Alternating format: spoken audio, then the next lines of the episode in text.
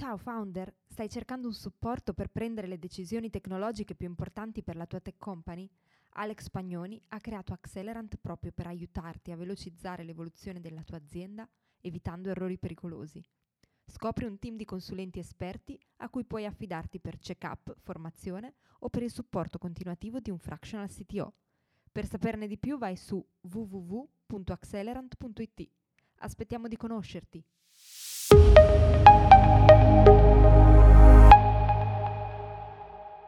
Uno dei luoghi più comuni in azienda è quello del dover essere sempre indispensabili ai nostri colleghi o nel nostro lavoro. Niente di più falso. Per evolvere devi diventare ripetitivo. Perché? Alex Pagnoni e Marco Venuti, CTO di Milkman, ne hanno parlato in questo sito show. Buon ascolto! Benvenuti in questa nuova puntata del CTO Show. Oggi qua con me c'è Marco Venuti, che è CTO di Milkman Technologies, ma che in realtà ha avuto una bella esperienza, tanti anni in diverse realtà, in dimensioni di ogni genere, da start-up multinazionali, aziende molto strutturate, aziende invece più agili. E quindi intanto volevo darti la possibilità di presentarti da solo, Marco, e così poi magari ci racconti meglio anche un po' qual è stata l'evoluzione tua in tutti questi anni. Senz'altro, e prima di tutto grazie per, per l'invito e per l'opportunità. E, beh, ehm, io un po' che sono in giro, forse il colore dei capelli lo rivela, ma ormai sono 22 anni che mi occupo di IT, principalmente nell'ambito della cyber security e più di recente un cambio radicale nell'ambito della last mile logistic. Come hai brevemente accennato, quello che forse ha definito il mio percorso è il cambiamento in varie dimensioni, nell'ambito della dimensione dell'azienda, quindi n- numero di persone, ma più in generale nel, nel paese in cui mia, diciamo, mi sono trovato a, a lavorare, le società o veramente le country in cui, in cui, in cui operavo, e poi il ruolo, il ruolo che da appunto una decina d'anni a questa parte è di product management o di CTO, dipendentemente appunto da come le varie aziende chiamano le cose, dove c'è appunto molto da dire in quanto sono tutti vocaboli che hanno significati diversi a seconda del contesto. Quindi appunto società dalle 5 persone, quando lavoravo per i primi internet provider alla metà degli anni 90, alle 10-15 mila quando lavoravo per corporation tipo IBM o Novell, per chi si ricorda di cosa Novell fosse, che è abbastanza anziano certamente ne ha memoria. Appunto i ruoli che sono andati da, da, dall'essere io stesso un programmatore, un sistemista, a, fare, a occuparmi di, di, di, di prevendita, oppure di coordinamento delle attività per un'area geografica più o meno ampia, magari prima nazionale, poi eh, Sud Europa, poi continentale, poi, poi worldwide eh, in, in, IBM. Più di recente ritorno alle start-up, appunto, eh, dove forse appartengo come anima e come, come, spirito, quindi dove mi trovo decisamente più a mio agio e oggi dove mi trovo, appunto, in Milkman Technologies, italianissima, prima società italiana dopo vari anni di, di peregrinazione all'estero, sede veronese, ma eh, con un ambito di clientela eh, senza confini, e che magari qualcuno di voi conosce perché chi di voi che so ordina la spesa su EasyCop e se la fa portare a casa, chi gestisce eh, le consegne lo fa tramite le nostre, le nostre soluzioni e così anche Poste quando fa le consegne per Zara, per Nespresso, per vari brand che certamente conoscete, dove c'è una premium experience in termini di consegne, beh, quello è eh, gestito e reso possibile dalla nostra soluzione. Beh, direi proprio una bella evoluzione e soprattutto hai avuto proprio la possibilità di vedere anche da leader responsabile tecnologico aziende appunto di ogni dimensione, forma, struttura e questo sicuramente penso ti abbia potuto arricchire notevolmente in quella che può essere proprio un'esperienza di come guidare un, un reparto tech no? nelle sue varie accezioni. Quindi proprio di questo con te volevo parlare, volevo capire un po' quali sono stati anche un po' i milestone e anche magari quelli sono stati anche gli errori più grandi che però magari ti hanno fatto, diciamo, da base per poi le successive esperienze.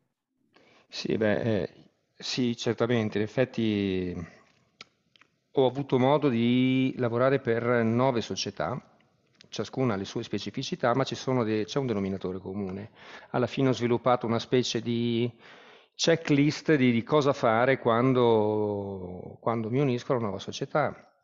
È chiaro che nel corso del tempo mi sono unito a nuove società in ruoli via via più, più di responsabilità e quindi questo si applica più agli ultimi anni, ma è è un invariante, non dipende dalla cultura, non dipende dal, dal, dal, dal settore in cui la società eh, opera, ci sono alcuni aspetti che sono sempre gli stessi e in particolare ci sono alcuni errori da evitare che tendono a essere diversamente sempre gli stessi. Io, uno dei miei mantra è quello che non ho nessuna ansia di, di, di sbagliare, anzi la miglior definizione di un esperto è qualcuno che ha fatto tutti gli errori possibili su una, su una certa materia, quindi è intrinseco nel diventare esperti aver, aver, sbagliato. Quello che mi dà molto fastidio è ripetere, anche sia solo due volte, lo stesso errore. Quindi la mia ambizione è quella di cercare di inventare errori nuovi, okay? che lo dico un po' come battuta a chi lavora con me, ma è veramente quello che, che vado cercando. È inevitabile che bisogna interpretare il momento e cambiare qualcosa il più delle volte rispetto alle condizioni in cui ci si unisce una società, sia che stia nascendo, sia che sia già in evoluzione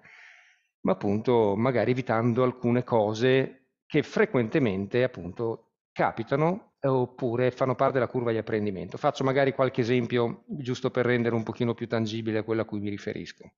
Magari, Prima sì. cosa, sì, beh, che so, unendomi a una società che già esiste, quindi in cui non, è, non sta nascendo, come ad esempio è successo nel mio unirmi di recente a, a, a Milkman Technologies l'aspettarsi che il nuovo manager sia il messia, che tutto cambierà e che tutto magicamente nell'ambito di poche settimane i problemi che ci sono stati magari nell'anno precedente, nei due anni precedenti, via, verranno magicamente risolti. Ecco, questo è un, forse più che un errore da non ripetere, una specie di disclaimer che io faccio una volta che mi unisco, signori, cioè, eh, ovviamente cambieremo, cambieremo alcune cose, molte magari le fisseremo, non tutte, per in virtù di quello che ho detto prima, inventeremo alcuni nuovi errori, ma magari li inventiamo insieme. Certamente quelli che sono errori frequenti, specie per chi come, come me si unisce a una società che è già in corsa, è quella di voler cambiare troppe cose troppo in fretta, siano essi processi o strumenti o la struttura dell'organizzazione, anche sia che ce n'è un evidente bisogno, bisogna forzarsi come disciplina nel darsi una certa, come dire, un passo non troppo veloce. Esiste un, una, una velocità critica di assorbimento del cambiamento che se uno la supera o se sovrappone più cambiamenti nello stesso momento, perde visibilità di cosa ha avuto un effetto positivo o negativo, non si capisce più che cosa ha funzionato e che cosa no. E comunque esiste un'inevitabile resistenza dell'organizzazione a una velocità di cambiamento troppo elevata. Per cui faccio un esempio, Milkman ho definito un piano di cambiamento, ma prende un anno il, il, il rollout di questi cambiamenti, non perché sia necessario un anno per, per effettuarli, ma perché diversamente forse ingesserei il sistema. Okay? Sistema è una parola grossa, sto parlando in questo caso di una società di 70 persone più o meno, okay? quindi un sistema piccolo, però comunque di dimensioni sufficienti a patire di eventuali velocità troppo elevate. Un altro aspetto che ho trovato frequentemente problematico è qual è la proporzione della, della seniority verso la juniority del team. È, è, ovvio che specie nelle start-up, specie all'inizio c'è una, un naturale mix junior-senior con la volontà di avere junior da far crescere, da, uh, da, da insomma, da, dire, da, creare, formare con gli, lo spirito e le ambizioni della società che sta nascendo ma esiste un prezzo altissimo nell'avere troppi junior che spesse volte non, eh, non paga. Insomma, I junior devono essere una percentuale ridottissima, al più il 20% del tutto, se no, se no anche lì si rischia un overhead superiore al beneficio per un tempo che molte startup non possono permettersi. O problemi relativi alla qualità e alla stabilità che poi si, si manifestano e si trascinano come peccati originali nel futuro. E poi ne ho altri, non so se sto uscendo dal tema oppure se questi argomenti sono, sono parte di quello che può essere interessante per l'audience, per l'audience di questo podcast. Ah, secondo me sono estremamente interessanti perché quello che a me piace sempre cercare di ricavare è proprio ciò che è stata l'esperienza, quali sono stati gli errori e cosa se ne ha preso. Quindi anche gli esempi che hai fatto mi piacciono molto, no? perché tanto anche un po' questa idea della checklist me la immagino come un qualcosa che sia in evoluzione negli anni, cioè man mano che fai un nuovo errore, tac, nuova riga, una checklist, così la volta successiva sì. sarà sempre più ricca. Ho un metodo un po' simile, diciamo, perché io a mia volta eh, gestendo sia la mia azienda che anche facendo consulenza a quelle dei clienti, mi capita spesso di trovarmi proprio in situazioni molto diverse e mi piace l'idea in particolare che hai detto no, anche di cercare di fare nuovi errori, perché è lì che veramente un esperto diventa tale E in un campo come il nostro, in cui la variabilità è estrema, questi errori sono assolutamente inevitabili, cioè è una chimera pensare che non ci possano essere, anzi è proprio, sono d'accordo alla base dell'apprendimento. Tra l'altro anche l'esempio che facevi prima del discorso di evitare di eh, portare troppi cambiamenti, lo trovo anche questo qui estremamente è, è valido, anche perché, tanto consideriamo un po' anche quella che è un po' tendenzialmente l'idea di azienda dove parlando spesso con leader tech, come sei tu, gli altri del sito show, eccetera, viene fuori, no? che è quella di un'azienda connessa, no? Quindi dove c'è magari una parte che fa da piattaforma e sopra delle unità che possiamo chiamare in tanti modi team, pod, tribe, squad, eccetera,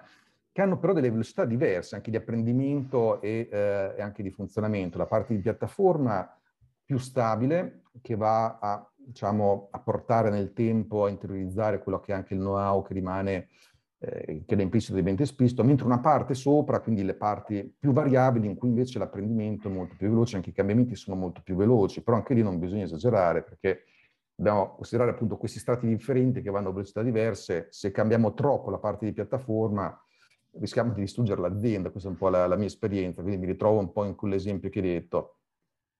Sì, beh, il tema che hai appena toccato, tra l'altro, è interessante, no? C'è un aspetto di bilanciamento tra l'operation e le, le, le, il business as usual o l'evoluzione, diciamo, organica a velocità normale di quanto si, si produce e invece il team più visionario, quello che magari cerca l'innovazione o il breakthrough per fare il salto quantico in quello che, in quello che si sta cercando di indirizzare. Ora sto parlando in termini generici per non essere strettamente legato alla cyber security o alla logistica, che sono i domini su cui ho un'expertise, ma è irrilevante, si applica a qualsiasi dominio e tra l'altro parte delle, delle, delle risorse consigliate, come io dico, dei libri che suggerirei, uno, uno di questi è relativo a questo aspetto.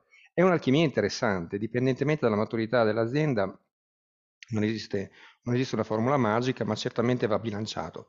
E sempre in termini di gestione del cambiamento e bilanciamento è, per me è stato molto significativo il, la, il punto, diciamo, di transizione di una startup in cui le cose che funzionano quando sei in 5, quando sei in 10, cominci ad aggiungere eh, altre persone, cominci a crescere non solo come mercato ma appunto anche come risorse interne, all'improvviso quelle stesse cose non funzionano più. Quindi l'aspetto dimensionale che impone una variazione del modo in cui lavori.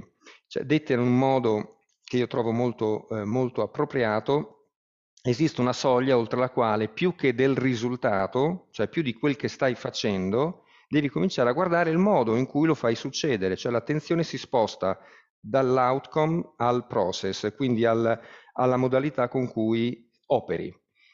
E questo è una cosa difficilissima, specie per chi nasce col coltello in mezzo ai denti in una startup, eh, spirito da garage, all'inizio si guarda MVP e si parte al, al 150% delle risorse cerebrali per far succedere qualcosa è uno sforzo difficilissimo quello di trasferire questa attenzione al processo che è percepito come overhead, come cosa di basso valore che non, è, non, non, insomma, non merita particolare attenzione, ma se non gli si dà quell'attenzione è una ricetta per eh, come dire, disastri annunciati a seguire, insomma comunque per problemi non trascurabili nel seguito.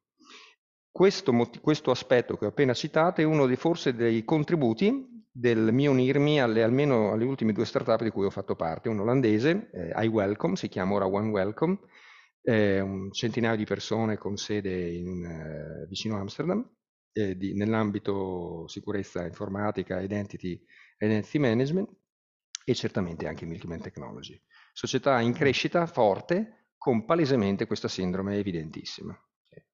E quindi la mia checklist che in effetti si arricchisce, come giustamente dicevi, ogni volta c'è qualche cosa, qualche cosa di nuovo, giusto per citare un altro paio, un altro paio di, di, di, elementi della mia checklist che suggerisco ai miei nuovi colleghi eh, eh, di prestare attenzione, è ehm, la fortissima propensione, almeno in alcune società in cui mi sono unito, di ehm, mi venga l'inglesismo, scusatemi, comunque l'esagerare nel l'overcooking del, del, bisogno del cliente, cioè il cliente ci chiede questo e l'ansia di generalizzazione del requisito per indirizzare una platea più ampia porta a fare questo immediatamente, ma tra questo e questo c'è un abisso che ancora nessuno ha chiesto e che introduce ritardi spesso non compatibili okay, con, eh, con il cash flow, con quello che la società in quel momento può permettersi. Questo è fatto con le migliori intenzioni, con un purismo di disegno e con una volontà di guardare al futuro apprezzabilissime, ma spesse volte carente sul lato del pragmatismo, che è rispetto, rispetto al momento. Quindi anche lì si tratta di trovare un compromesso.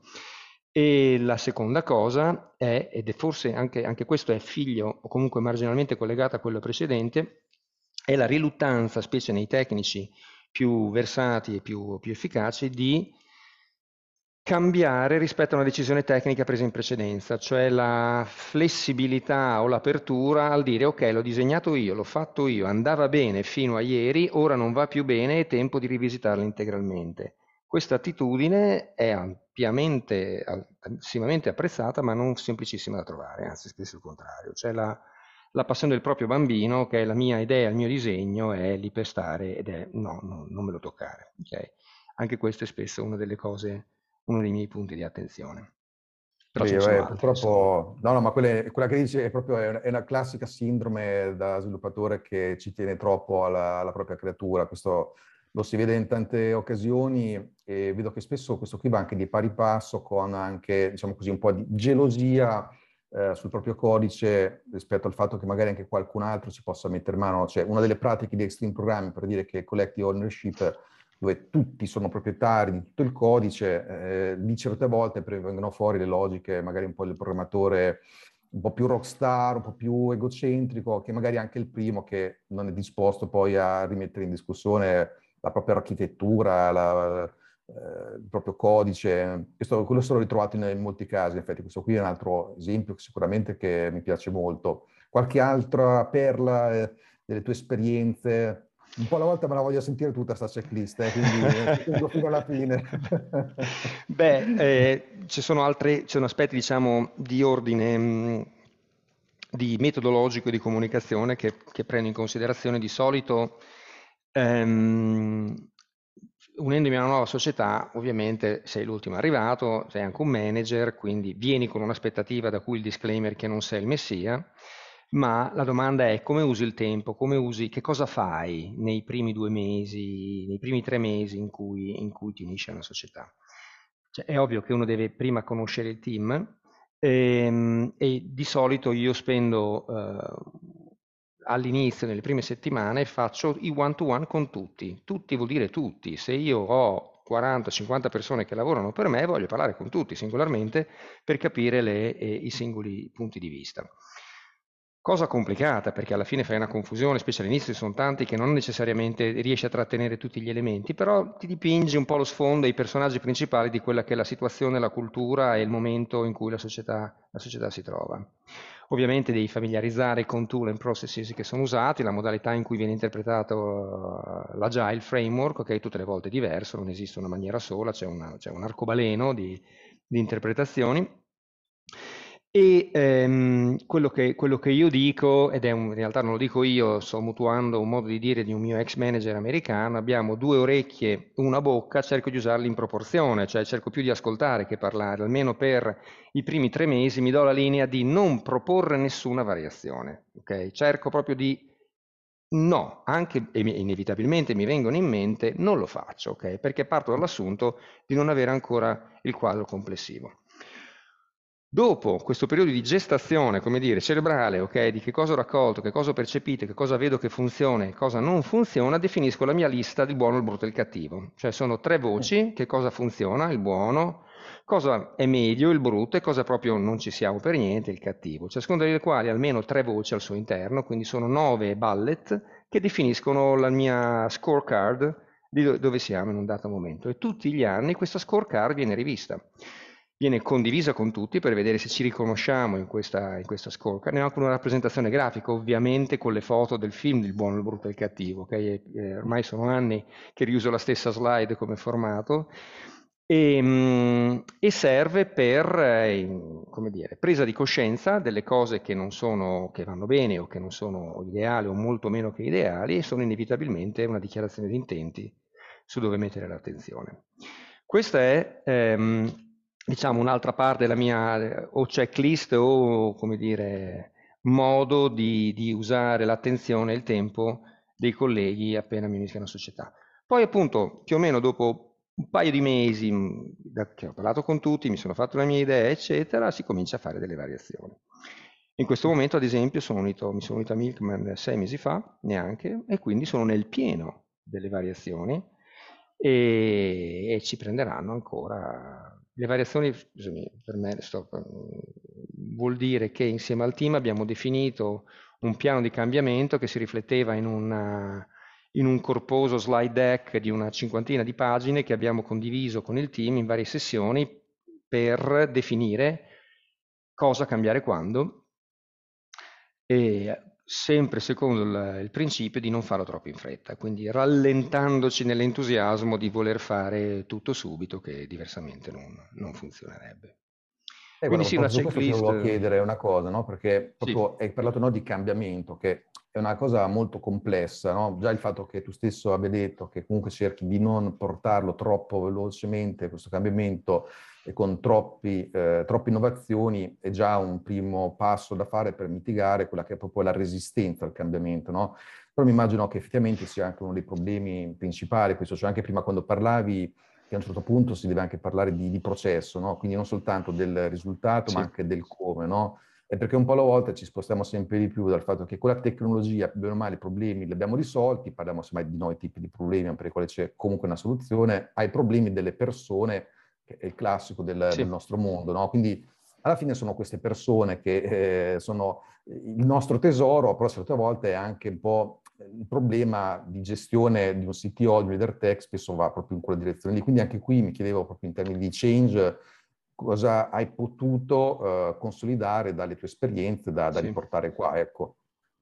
Beh, sì, che certamente il cambiamento è ubiquo e la resistenza al cambiamento altrettanto. No? Questi sono i due mantra, i due principi fondanti di quello che stiamo discutendo. Tra l'altro mi rendo conto, ripensando a quello che ho appena condiviso, che sto dando una testimonianza di, o un'interpretazione del ruolo di CTO che è molto poco tecnica. In realtà quello che ho appena discusso finora non ha quasi nessuna connessione con la tecnologia, se non incidentalmente per il fatto che sto parlando di esperienze in, in, in cloud, cloud solution o software as a service provider anche se, qui magari aggiungo un elemento, tutto quello che io faccio non potrebbe, non può prescindere da una competenza tecnica piuttosto, piuttosto articolata, cioè io ho una formazione tecnica, sono ingegnere, ingegnere elettronico, ma al di là di questo ho, ho avuto modo proprio di esperire, di vivere sulla pelle okay, aspetti della quotidianità di molte delle persone che ora magari lavorano, lavorano sotto la mia, la mia, sfera di influenza.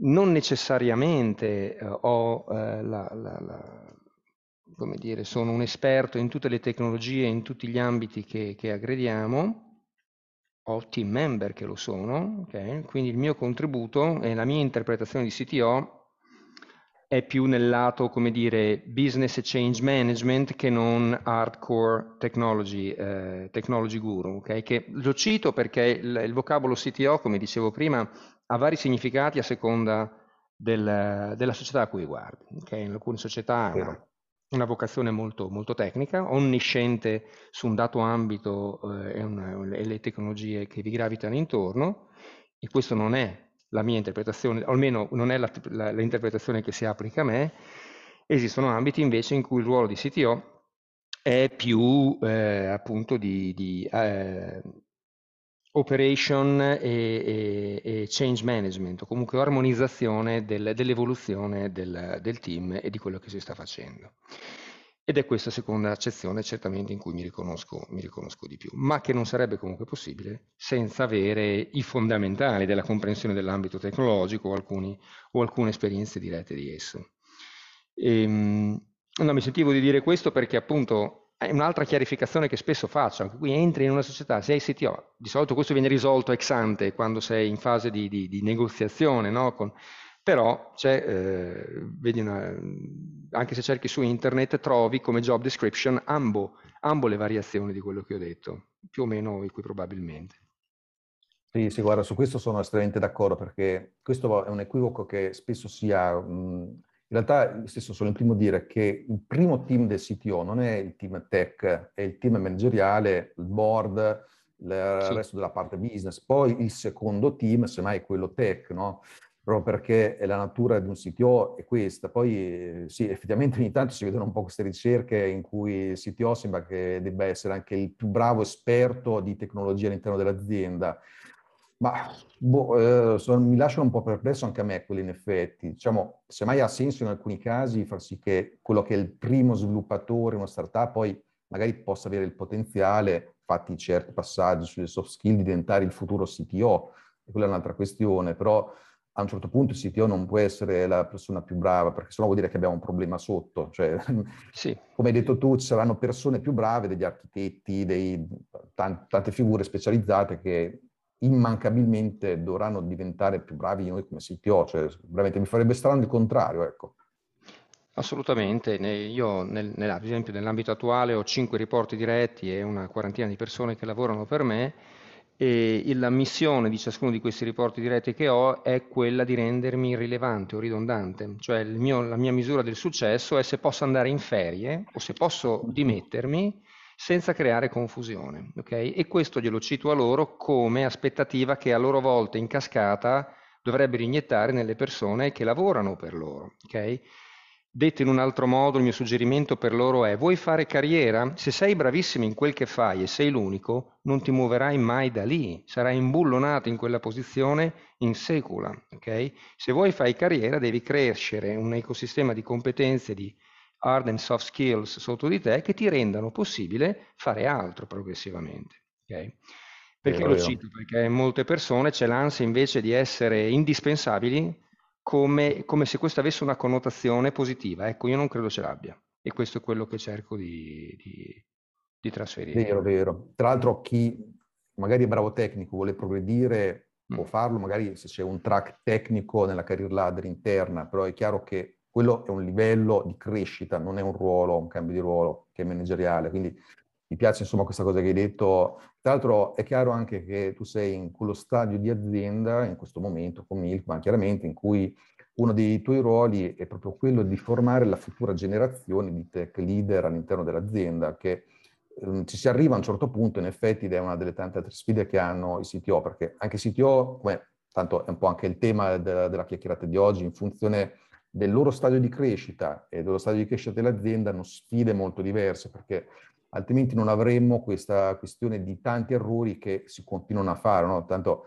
anche tu comunque sei, eh, hai fatto nove esperienze di questo tipo qui, continuerai a fare errori anzi li cerchi, ma è inevitabile proprio perché per tanti motivi, anche dovendo gestire situazioni e stadi differenti di crescita, cambiano completamente le sfide. Quindi anche per questo no, quando mi chiedono ma c'è bisogno di un mentore anche per un sito esperto, secondo me sì, a prescindere, perché indipendentemente dal fatto che abbia 10, 20, 30 anni di esperienza, magari in uno stadio particolare dell'azienda in cui non c'è mai stato prima, magari una scale up e così via, quindi ci sta. Quindi mi pare che insomma il tuo uh, grosso compito in questo momento tra gli altri sia anche proprio quello quindi di formare questi altri futuri leader tech. Mi piace la metafora che hai detto, insomma, di, di far sì che anche loro possano essere non eh, necessari per il funzionamento del team.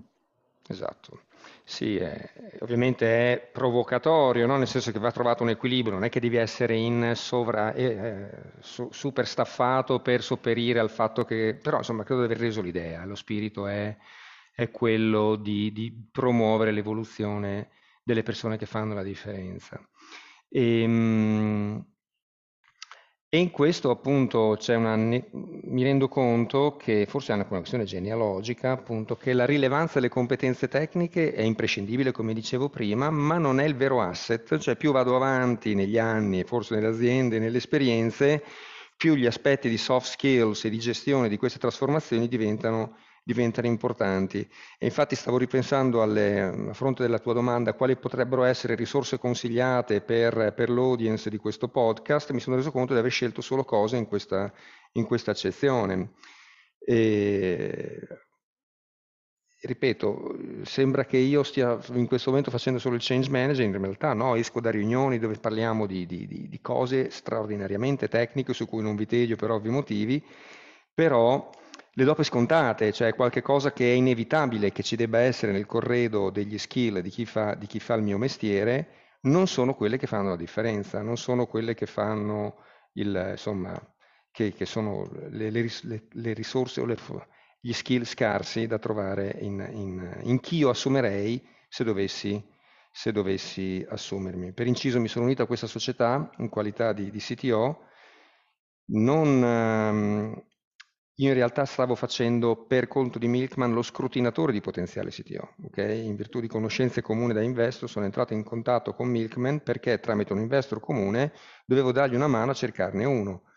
Dopo aver fatto un po' di conversazioni, l'amministratore delegato e anche gli investor mi hanno detto ma perché non vieni tu? Okay? Ma io dico vengo da un dominio totalmente diverso, la cyber security che non ha niente a che fare ed è lì la rivelazione che il dominio tecnico specifico di business, cyber security su logistica sono piuttosto distanti l'uno dall'altro, che era pressoché irrilevante. Non era il punto nodale, non era la qualità delle, e le caratteristiche di chi Milkman andava cercando in quel momento. E quindi ho detto proviamo. In effetti devo dire fin qui tutto bene, okay? come, come, come esperienza professionale.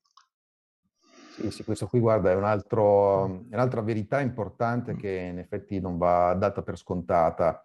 Eh, io stesso se ci penso, no, nasco chiaramente, come anche tu, come tanti altri, come persona dedita proprio a livello di passione no, allo sviluppo software, programmazione, reti, sistemi, eccetera, grande smanettone e così via. E però sempre di più col passare del tempo mi sono reso conto che infatti queste qui erano qualità che per gestire un team, farlo crescere, erano utili, erano necessarie come diciamo, condizione di partenza, ma poi non erano più quelle che facevano la, la differenza. E tra l'altro parlando no, di come è anche un po' il mio carattere, ma che alla fine è il carattere di tante persone che eh, popolano il nostro ambito, no? quindi tendenzialmente persone un po' più chiuse, più introverse, più riflessive, eccetera. No? Quindi tutti questi soft skill magari a un certo punto sembravano anche delle cose difficili da arrivarci, no? E infatti cioè, ci vuole del tempo per, per apprenderle, praticarle, capire quali servono. Però effettivamente sono fondamentali e delle persone proprio come noi, secondo me comunque sono predisposte per imparare come eh, crearle queste soft skill. Non tutti, perché c'è chi è urso, eh, ce ne sono tanti di questi casi, ma tendenzialmente proprio per il fatto che a noi ci piace creare sistemi, creare cose, anche il fatto magari no, di studiare anche proprio come crearsi dei soft skill, apprendere, modellare gli altri, sono cose che eh, con CTO è qui che veramente poi porta del, del, valore, non tanto con le competenze tecniche, che semmai sono appunto un requisito, è un qualcosa che possono aiutare a dare una forma mentis, quindi anche qui mi ritrovo molto in quello che, che hai detto, ecco, quindi ci sta insomma il fatto che poi a un certo punto la stessa Milpan abbia detto ma fallo tu perché tanto ti avranno anche visto l'opera, no? Sì, infatti, eh, sì, assolutamente.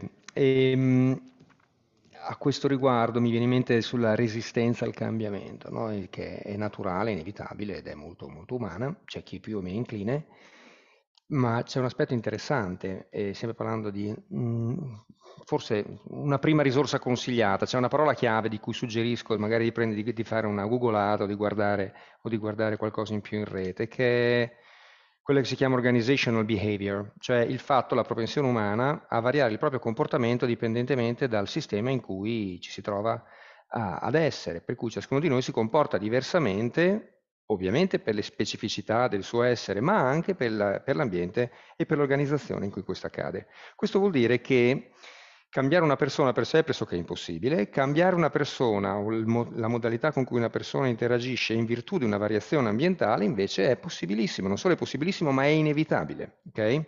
Per cui le variazioni e il cambiamento di processi, procedure e organizzazione sono funzionali e devono tenere in conto questo aspetto.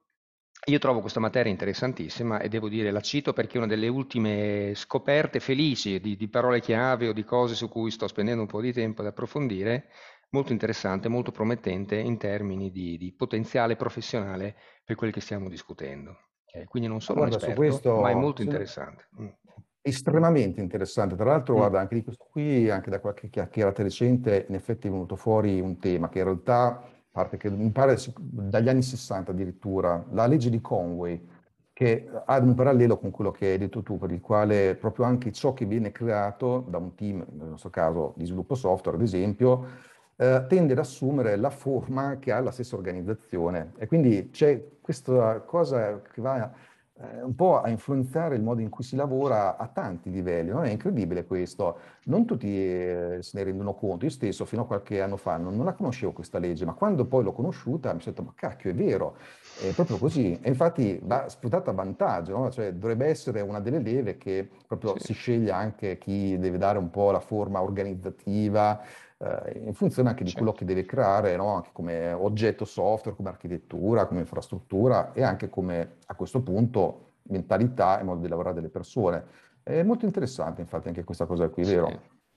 Sì, eh, per, per citarne un'altra interessante, specie applicabile sulle dimensioni che crescono, magari più americano che non europeo per i numeri coinvolti, ma c'è un altro aspetto di psicologia cognitiva di, che si chiama il numero di Dunbar, che non so se l'hai mai sentito nominare, appunto, che è qual è la dimensione in termini di numero di persone con cui io come singolo riesco a relazionarmi avendo una vera interazione, non pro forma, ma una, un, un, vero, un vero rapporto. E questo numero è un numero definito, è 150, cioè se uno guarda le, le, la dimensione delle tribù di cacciatori e raccoglitori in Amazzonia, quanto sono al massimo? 150. Qual è la soglia oltre una dimensione di un team oltre il quale esiste la spersonalizzazione della responsabilità? Non parli più di noi abbiamo fatto, ma l'azienda ha fatto? 150 e via così. Sembra essere una specie di soglia oltre il quale è bene segmentare team o unità o business unit per evitare questa spersonalizzazione e mantenere un senso d'appartenenza che ovviamente è, è, strumentale agli obiettivi che una qualsiasi azienda vuole raggiungere. Questo tema è di incredibile importanza nelle grandi aziende, nelle grandi eh, con migliaia di dipendenti, in cui questo rischio, diversamente di, essere, di avere questa percezione di irrilevanza rispetto al tutto, è molto alto, okay? in, in, in dimensioni di team troppo elevate. Quindi anche questo, cioè, ci sono aspetti, ripeto, che non hanno a che fare col background tecnico, è molto lontano da quanto io abbia mai studiato in precedenza all'università, ma che trovo sempre più, sempre più affascinanti. Ah, vero, infatti guarda, stanno diventando sempre più ricorrenti queste cose mm. qui che appunto sono lontane dallo sviluppo software in sé, ma in realtà sono estremamente rilevanti sullo sviluppo software, gestire reparti tech, costruire infrastrutture, è incredibile, è una cosa sempre ricorrente. Ma sì. guarda, visto che già no, hai iniziato a toccare il tema delle, delle, varie risorse, fra poco ti chiederai infatti quali sono un po' di queste risorse che ti va di consigliare, no? Volevo giusto chiedere se c'era qualche altro consiglio finale che ti va di dare da, dal tuo repertorio di, di, esperienze, giusto così per, per, completare un po' il quadro. Beh, ehm, direi che quello fondamentale è quello che dicevo prima, eh, quello del rendersi, eh, make yourself redundant, ok? Cioè il fatto di agire in modo che, ehm, che tu non sia indispensabile, ok? Che qualcuno possa, possa fare quello quello eh, che fai tu. L'altra cosa è la estrema attenzione ai KPI, ok? O a che cosa misuri o a che cosa vai guardando, perché sono un'arma se non a doppio, a triplo, a quadruplo taglio, sono una cosa molto, molto sensibile. E nel senso che grandi disastri spesso sono stati dovuti, anche nella mia esperienza diretta, a KPI, KPI assolutamente parziali o fuori luogo, troppo ridotti o troppo eh, focalizzati su, su, un singolo obiettivo. E su questo c'è una bellissima storia che vuole un po' rappresentare quello che intendo con questo, non è una storia che ho inventato io, ma è di un, di un articolo che ho letto di recente in cui durante la guerra del Vietnam gli americani a Saigon misero un KPI, c'erano molti ratti, molti topi per la città e quindi volevano ridurre questo fenomeno e quindi misero una taglia su ciascun topo, solo che invece di un dollaro a topo morto solo che per questioni pratiche invece di farsi portare un topo per ogni dollaro si accontentavano di farsi portare la coda di un topo e quindi pagavano un dollaro. Risultato della cosa, Saigon piena di topi senza coda, okay? perché in questo modo eh, i topi, per ovvi motivi, okay? questo è ovviamente è un esempio, ma è un esempio vero, questo è veramente successo, ma è una sintesi di quello che può accadere eh, con poca attenzione a quali sono gli obiettivi. Per cui alla fine del processo che citavo prima di, di inizio del cambiamento, di definizione di che cosa variare, eh, guardo e definisco i KPI, che ovviamente ho un framework di base che sono sempre gli stessi, misurazione della qualità, della velocità, della vicinanza alla domanda di mercato, eccetera. Questo meriterebbe una conversazione a parte probabilmente. Ma prima di considerarli finalizzati e finiti ci sono almeno tre o quattro revisioni con tutto il team per evitare l'effetto Saigon, chiamiamolo così, okay? che diversamente è molto, insomma, molto pericoloso. È davvero, quello che misuri mm. ottieni. Quindi già esatto, esatto. Ma però si applica anche il fatto la legge trovato l'inganno, no? per dirla in un altro modo. Bisogna stare attenti a che cosa misuri perché quella misura non necessariamente porta al risultato a cui tu tendevi applicando quella volontà di misurare. Questo era un po' lo spirito dell'osservazione. Vero, vero, si potrebbe registrare una puntata solo su questo, solo infatti, su questo, insomma, anche dei bei testi, no? Perché, so, c'è il libro Accelerate che riporta le sue quattro metriche principali e quelle altre poi a scendere, è un altro bel argomento questo. Bene, allora dicevi che hai un po' di, di, di risorse da consigliare. Beh sì, io eh, mi avvalgo molto di Audible, o comunque di audiolibri, okay, per questione di praticità, mm, e quindi tu, mm, ho pensato di citare tre titoli che sono disponibili ovviamente eh, su quella piattaforma ma anche su altre. Eh, sono tre testi inglesi, eh, uno è, si chiama Noise, a Flow in Human Judgment, è sulla difficoltà di avere un processo decisionale privo di rumori di fondo, rumori o di bias cognitivi, okay, o di personalismi nel modo in cui avvengono. Quindi i trucchi e i modi per evitare di prendere decisioni in maniera, come dire, fallace. Okay? Perché lo cito? Perché è uno degli errori che ho fatto un mucchio di volte, okay? su cui ho grandissime cicatrici e quindi ho dedicato un po' di tempo ad approfondire come evitarli. L'ho trovato estremamente utile, quindi ripeto, Noise di Daniel Kineman su, su Audible. E, um, un altro invece che um, ho trovato molto interessante sul tema transizione di fase tra piccola azienda, media, grande azienda, quindi nella gestione del, del transito tra, tra, le decine e le, le, centinaia di persone, si chiama Long Shot ed è appunto sul bilanciamento tra eh, operativi e visionari in questo dualismo e tra eh, attenzione al risultato e attenzione al processo, quello che un po', che un po citavo prima. Questo è di Safa Bacall è sempre, è sempre presente su, su, Audible. Il terzo invece ha a che fare con eh, come gestire una conversazione, ok, spesso stiamo parlando di tecnici, io sono un tecnico anch'io, sono un developer anch'io, ma questo mi rende ipersensibile alla grande biodiversità, ok, che la nostra categoria, come dire, di, di persone eh, copre e quindi anche alle, alle, modalità in cui farsi capire o avere una, una relazione, un modo di spiegarsi efficace. E quindi a questo riguardo è un libro scritto da un ex eh, negoziatore del, dell'FBI con gli ostaggi, quindi questo mestiere faceva il negoziatore in situazioni critiche, si chiama Never Split the Difference e, ed è relativo appunto ai modi con cui condurre una conversazione per fare in modo che, che meriti questo nome, diciamolo così, o comunque che, che, che sia, sia utile e proficua. Anche questo su Audible di Chris Voss, che è piuttosto famoso, trovano anche molti video ed è, lo trovo estremamente interessante. Ne avrei anche altri, però penso possano bastare per una... Per una Beh, già questi sono, sono, delle belle risorse, degli ottimi consigli, anzi ti, ti, ringrazio, fantastico sia tutta la parte di racconto anche delle tue esperienze che questi ultimi suggerimenti, quindi grazie mille per aver partecipato e condiviso tutte queste esperienze e ci ribecchiamo nella community a questo punto. Assolutamente, grazie a te Alex e a presto allora alla community. A presto, ciao Marco. Ciao. Grazie per aver ascoltato Make Yourself Redundant con Alex Pagnoni e Marco Venuti. Se il podcast ti è piaciuto e vuoi approfondire l'argomento, ti aspettiamo live mercoledì 2 febbraio sul canale Telegram del sito Mastermind per parlarne insieme o per rispondere alle tue domande. A presto!